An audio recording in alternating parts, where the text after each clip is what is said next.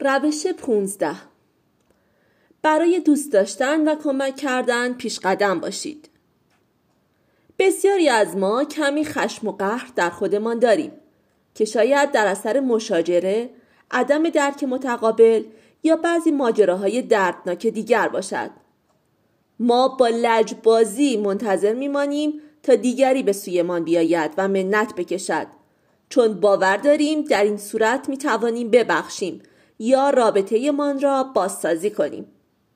یکی از دوستان صمیمی من که سلامتیش در شرایط بدی قرار دارد اخیرا به من گفت که سه سال است با پسرش صحبت نکرده.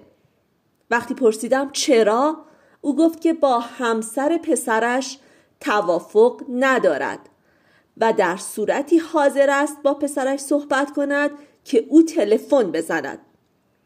وقتی من پیشنهاد کردم بهتر از خودش پیش قدم شود مخالفت کرد و گفت که نمی‌تواند این کار را بکند چون پسرش باید از او مذرت بخواهد. در واقع او حاضر بود بمیرد اما دست به سوی پسرش دراز نکند. به هر حال بعد از کمی ترغیب حاضر به این کار شد و پسرش با خوشحالی از او معذرت خواست. مسئله این است که وقتی کسی تصمیم می گیرد و پیش قدم می شود همه برنده اند. بارها کسانی را دیده اید که می‌گویند با فلانی قهرم و اگر بمیرم حاضر نیستم با او تماس بگیرم چون او باید قدم پیش بگذارد. چرا شما جلو نروید؟ اغلب اوقات طرف مقابلتان هم معذرت خواهد خواست. باور کنید شاد بودن مهمتر از محق بودن است. وقتی خشمگین هستیم چیزهای کوچک و بی اهمیت را در ذهنمان بزرگ می کنیم و باور می کنیم که موقعیتمان مهمتر از شادیمان است. اما اینطور نیست. راه خوشحال بودن این است که کوتاه بیایید و دست دوستی دراز کنید. بگذارید حق با دیگران باشد و این به آن معنا نیست که شما بر حق نیستید. اما وقتی گذاشتید حق با دیگران باشد کمتر جبهه می‌گیرید و سهم شما لذت و آرامش درونی خواهد بود. روش 17 زندگی عادلانه است. نگویید نیست. بسیاری می‌گویند چه کسی گفته زندگی عادلانه است یا حتی سعی در عادلانه بودن دارد؟ تشخیص صادقانه این واقعیت در افکار آزاد خواهانه است. در واقع یکی از اشتباهات ما این است که برای خودمان احساس تأسف می کنیم می‌گوییم زندگی باید عادل باشد یا یک روز خواهد شد که البته نمی شود و نخواهد شد. وقتی این اشتباه را می کنیم سعی داریم اوقاتمان را به شکایت کردن بگذرانیم و با دیگران در مورد مشکلات و غیر عادلانه بودن زندگی بحث داشته باشیم. کار زندگی این نیست که هر کس در بهترین موقعیت باشد بلکه ما برای انجام بهترین باید سعی کنیم. هر کس توانایی و روش خاصی دارد و نباید احساس کنیم مورد ظلم قرار گرفته ایم. در واقع اینکه روزگار عادلانه رفتار نمی کند باعث نمی شود که ما بیشترین تلاش خودمان را نکنیم تا سطح زندگیمان را بالا ببریم. پذیرفتن این واقعیت که زندگی عادلانه نیست نباید باعث شود تا از تمام قدرتمان برای بهبود آن تلاش نکنیم. هر کس در مقابله با زندگی روش خاص و نیروی محدودی دارد. این نگاه به ما کمک می کند تا با مشکلات روبرو شویم. فرزندانمان را بزرگ کنیم تصمیم های دشوار بگیریم و به کسی که می توانیم کمک کنیم کمک کنیم. وقتی تشخیص ندهیم یا نپذیریم که زندگی عادل نیست مرتب برای خودمان و دیگران احساس تأسف می کنیم احساس تأسف به نوعی احساس شکست است که هیچ سودی برای هیچ کس ندارد بلکه فقط باعث تشدید احساس بد در شخص می شود وقتی میپذیریم که زندگی عادل نیست نسبت به دیگران احساس همدردی می کنیم همینطور برای خودمان. و همدردی یک احساس قلبی است که در مسیر عشق و مهربانی حرکت می کند دفعه بعد که خودتان را در حال اندیشیدن به غیر عادلانه بودن دنیا دیدید سعی کنید این واقعیت را به خاطر بیاورید و تعجب خواهید کرد که چه ساده شما را از موقعیت تأسف خوردن به موقعیت یاری دهندگی سوق می دهد. روش هجده خستگی حق شماست. زندگی بسیاری از ما انباشته از محرک هاست. به طوری که غیر ممکن است حتی برای چند لحظه آرام بگیریم. یک جا بنشینیم و هیچ کاری نکنیم. هنگام شرکت در یکی از کلاس های تخصصی روان درمانی بعد از پایان کلاس از استاد پرسیدم برای تفریح کجا می‌توان رفت؟ او گفت به خودت اجازه بده خسته شوی و حوصلهات سر برود. هیچ کاری نکن چون این بخشی از آموزش است. من اول فکر کردم شوخی می کند و پرسیدم که چرا باید خسته شوم؟ او توضیح داد اگر به خودت اجازه بدهی خسته شوی و با آن نجنگی بعد از مدتی احساس خستگی تبدیل به احساس آرامش می شود. در کمال تعجب متوجه شدم که حق با او بود. امتحان کنید. شاید اول کمی عصبی شوید اما به مرور آسانتر می شود.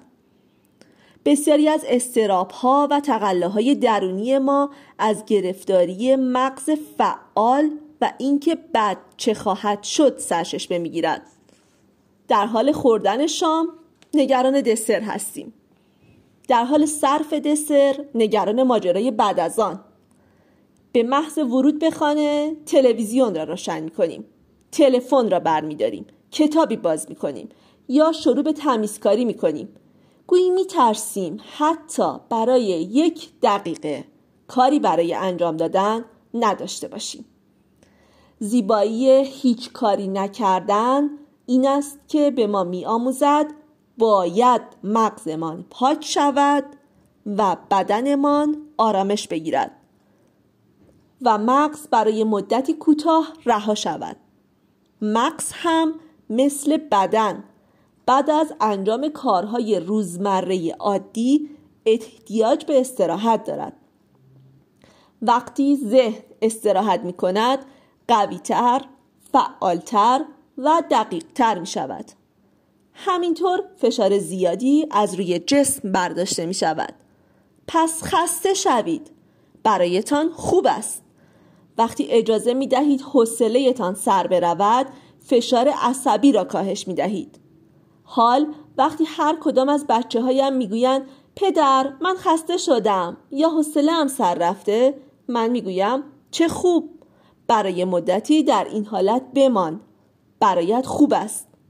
البته بلا فاصله فکری به مغزم می‌رسد تا مشکل آنها را به نوعی حل کنم. حدس می‌زنم هیچ وقت فکر نمی کردید کسی به شما پیشنهاد دهد که بگذار حوصلهات سر برود. اما همیشه برای هر چیزی بار اولی وجود دارد. روش 19 فشارهای عصبی را تحمل نکنید. به نظر می رسد که ما در جامعه پسرفت می کنیم مرتب مردمی را می بینیم که تحت فشار شدید عصبی هستند و اغلب می گویند که تحمل زیادی در مقابل فشار عصبی دارند. تعجب آور است که این مردم توقع دارند تحمل آنها افزایش پیدا کند وقتی کسی می‌گوید من تمام سعی خودم را کردم یا تحت فشار خیلی بدی هستم ما فکر می‌کنیم باید تحسینش کنیم یا حتی با او برابر شویم در کار من به عنوان یک مشاور عصبی این قبیل جملات افتخارآمیز زیاد شنیده می شود. من تحمل زیادی در برابر فشارهای عصبی دارم و تقریبا هر روز این جمله را می شنوم. جالب این که چنین اشخاصی وقتی با این شرایط به من مراجعه می کنند توقع دارند من باز هم سطح پذیرش فشار عصبی آنها را افزایش دهم خوشبختانه یک قانون با ارزش وجود دارد که می‌گوید سطح فشار عصبی دقیقا همان میزان تحمل ماست. اگر توجه کنید افرادی که می‌گویند می توانند فشار عصبی زیادی را تحمل کنند همیشه تحت فشار زیادی بودند به این ترتیب وقتی به مردم بگویند که باید تحمل خودشان را در برابر فشار عصبی بالا ببرند اتفاقهای بدی میافتد. این افراد برای جلوگیری از دیوانگی از همپاشیدن خانواده از دست دادن سلامتی و احتیاط باید فکری بکنند در واقع فشار عصبی مثل یک گلوله برف است که میقلتد و هر لحظه بزرگتر می شود. به هر حال تا وقتی کوچک است قابل کنترل است. بهترین روش آرامش است. چند نفس عمیق قدم زدن و تصمیم گرفتن که هرچه زودتر تمامش کنید. هرچه تحمل شما در مقابل استرس و فشار عصبی کمتر باشد طبیعی است که کمتر با آن روبرو خواهید شد شاید برایتان عجیب باشد اما گویی مشاوران اعصاب هم خارج از کنترل شده اند وقتی شما احساس می کنید که مغزتان سریع حرکت می کند وقت آن است که خود را از تحمل بیشتر کنار بکشید. وقتی برنامه هاتان از کنترلتان خارج شده علامت این است که کوتاه بیایید و آن را دوباره ارزیابی کنید. وقتی احساس می کنید خودتان از کنترل خارج شده اید هیچ کاری نکنید و به جای اینکه آستین بالا بزنید و هرچه سریعتر تمامش کنید آرام بگیرید. مهم نیست که همه کارها انجام شوند. وقتی مغز شما روشن و صاف و سطح عصبی شما کاهش یافت آن وقت شما مفید هستید و از کارتان بیشتر لذت می‌برید.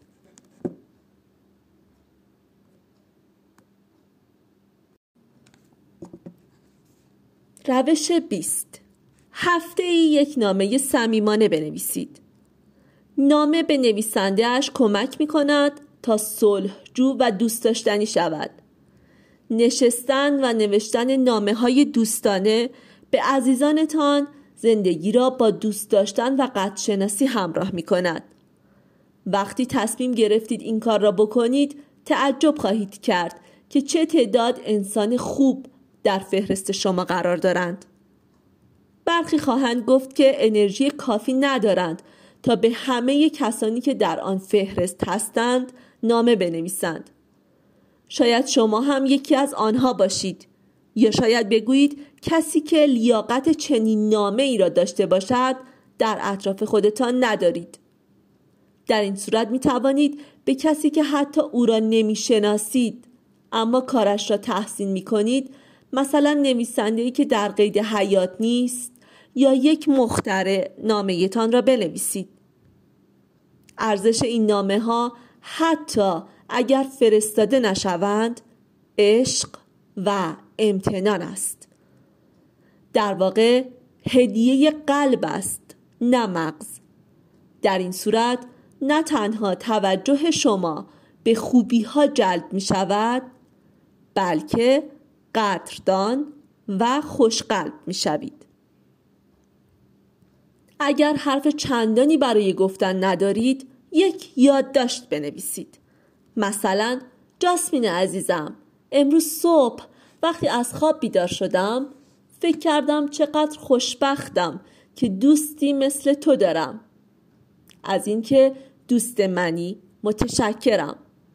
احساس می کنم با این دوستی آمرزیده شده ام و امیدوارم همیشه شادی و خوشبختی همراه تو باشد. با عشق ریچارد. با این یادداشت نه تنها توجه شما به خوبی ها جلب می شود بلکه قدردان و خوشقلب می شوید شاید همین احساس در شخص گیرنده هم به وجود آید و باعث شود او نیز چنین نامه و یادداشتی برای کس دیگری بفرستد. یا شاید همین احساس را در مورد دیگران ایثار کند. همین هفته اولین نامه تان را بنویسید. شرط میبندم که از این کار خوشحال خواهید شد.